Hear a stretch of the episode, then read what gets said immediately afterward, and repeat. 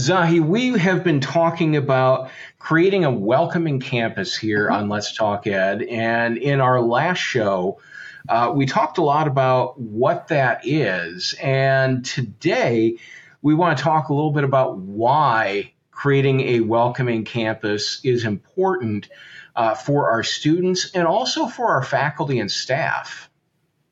If we think about it, at the end of the day, Chris, we have one job and one job only at the college is serving those learners, right? Because through that service, we're serving the broad community of taxpayers, of employers, of the next generation, right? So it's one job. Why, why would we want to look at it from the perspective of, uh, you know, uh, we're at the bank and the teller is just transacting with us. Okay, I want to cash this check. Okay, I want to take that money and put it into that account versus that other account. We do that very, very commonly. And some of us are solely focused on efficiencies. So adopting an absolute business model in a context where the human element to me is far more important. And why am I saying that? I'm saying that is because then it's easy to be uh, replaced by automated systems. Whereas when we have that human and caring element, we're listening to the student, we're welcoming that individual, and we're we're showing them that we're their partners in their success. Not just the people who tell them how to succeed, but the people who walk with them toward that success. And you know, we talked uh, in the prior segment about the fact that it impacts and involves each and every one. So that makes us a little bit different.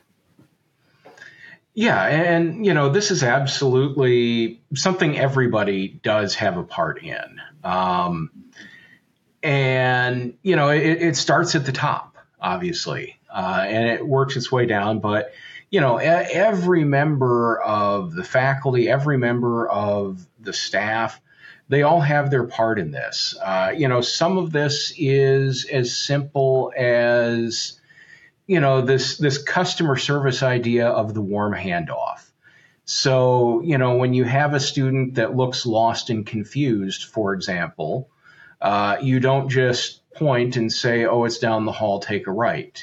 Uh, you walk with them to that. It, it's something I can remember when I worked at Walmart uh, when I was in college, that was one of the things that was very important that you did as, as an employee there is when somebody needed to find something, you walked with them to make sure they found it. You didn't just say, oh, you know, housewares is over here or toys is down that way.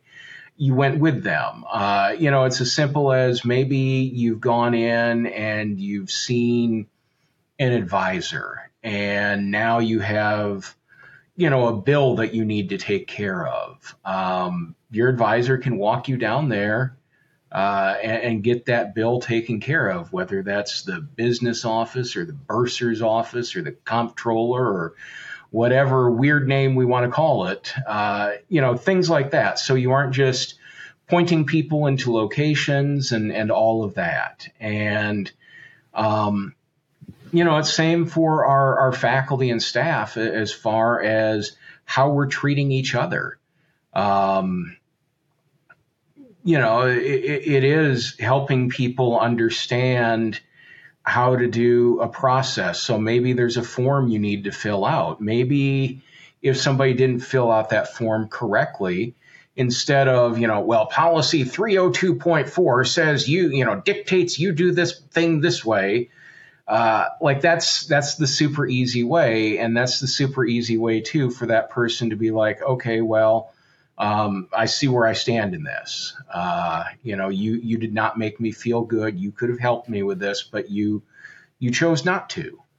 Uh, so, you know, it's it's things like that that uh, you know it's really important, and you know, I, I think that uh, a big part of this too is celebrating all of these things. Um, and you know making sure that we want to be a part of this that uh, you know again you can have all of these clubs and organizations and that's great um, And, you know, I'm certainly not saying that everybody has to go to every event put on by every club, every organization, every athletic event, every performing arts event. But, you know, let's encourage our people to to participate in these things as much as possible because for the students that help make that possible, you know, their involvement, uh, there there's a reward aspect that comes when they see familiar faces participating in this particular event. Yes. As you were speaking, something occurred to me that we haven't addressed yet is the fact that in community colleges, more so than in, in and in regional universities, more so than in, in the massive R1 universities, we rely very heavily on part time faculty and staff. And we're serving a significant proportion of part time students.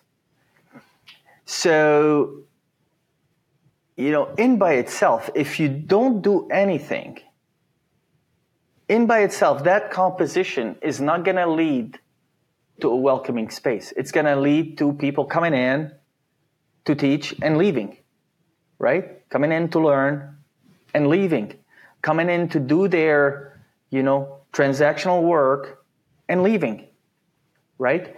So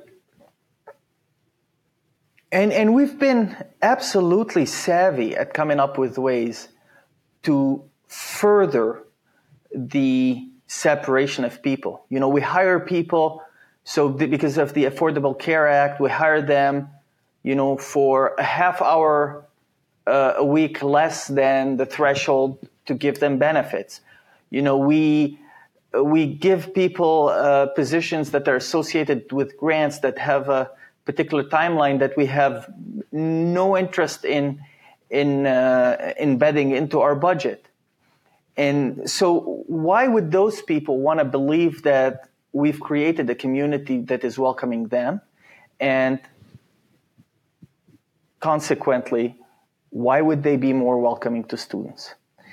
I'm not saying that people wouldn't be willing to do so, but then let's not uh, let let's not um, lie to ourselves and think that they're going to be available uh, when we're having a, a, registration day, right? Or we're holding a, an event.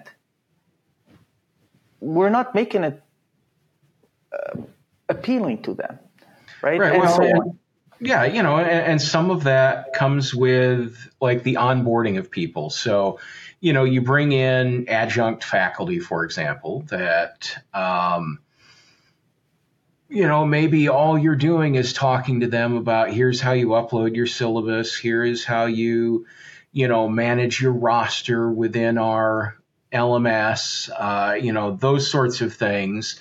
Uh, but maybe we're not talking about, you know, hey, here's here's our expectation as an institution of how you're going to deal with our students. Um, you know, maybe it's it's not good training when somebody is brought in. Again, you know, community colleges are often very lean entities where you could literally have departments of one or two people.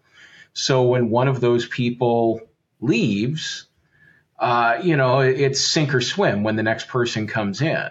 And you know, that can be very difficult to, you know, try to navigate the rest of the organization as you are trying to figure out, you know, what, what, what is my role here? So, you know, some of this, you know, when we talk about a welcoming campus, some of this is, is really easy to do at no cost.